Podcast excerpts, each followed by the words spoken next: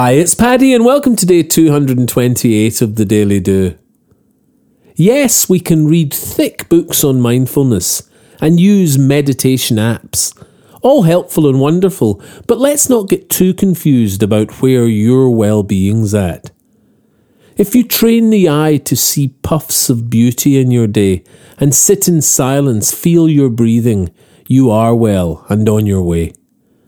These pillars of contentment will dissolve the weight of daily problems, simple, uncomplicated, yet profound in how they solve them.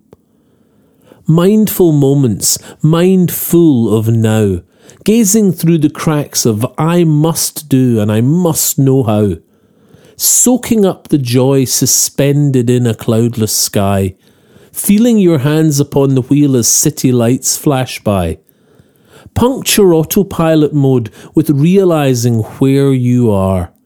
Walking, vital, energized, alive under the stars. The present moment wake up call of music in the air, the sit down and look straight in their eyes that says, I'm here, I'm here. Then some time alone where you begin to like yourself, and you'll find you in the silence you'll find you in your breath. Just breathing with your eyes closed, thinking only in and out. This is mindfulness and meditation, and that's all they are about. Sometimes the noise of well being choices, of which I truly hope I'm not, can confuse the simple truth that you already have enough with the knowledge that you've got.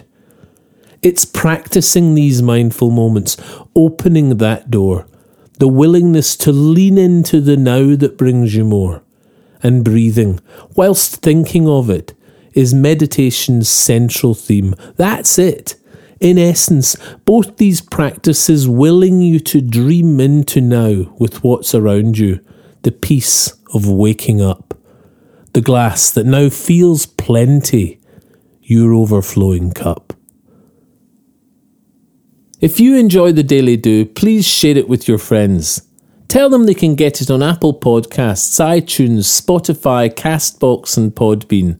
Or you can subscribe for a free morning email at www.thedailydo.co. Or email me anytime, paddy at thedailydo.co. I'd love to hear from you.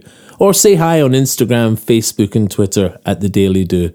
Bye for now and see you tomorrow on The Daily Do.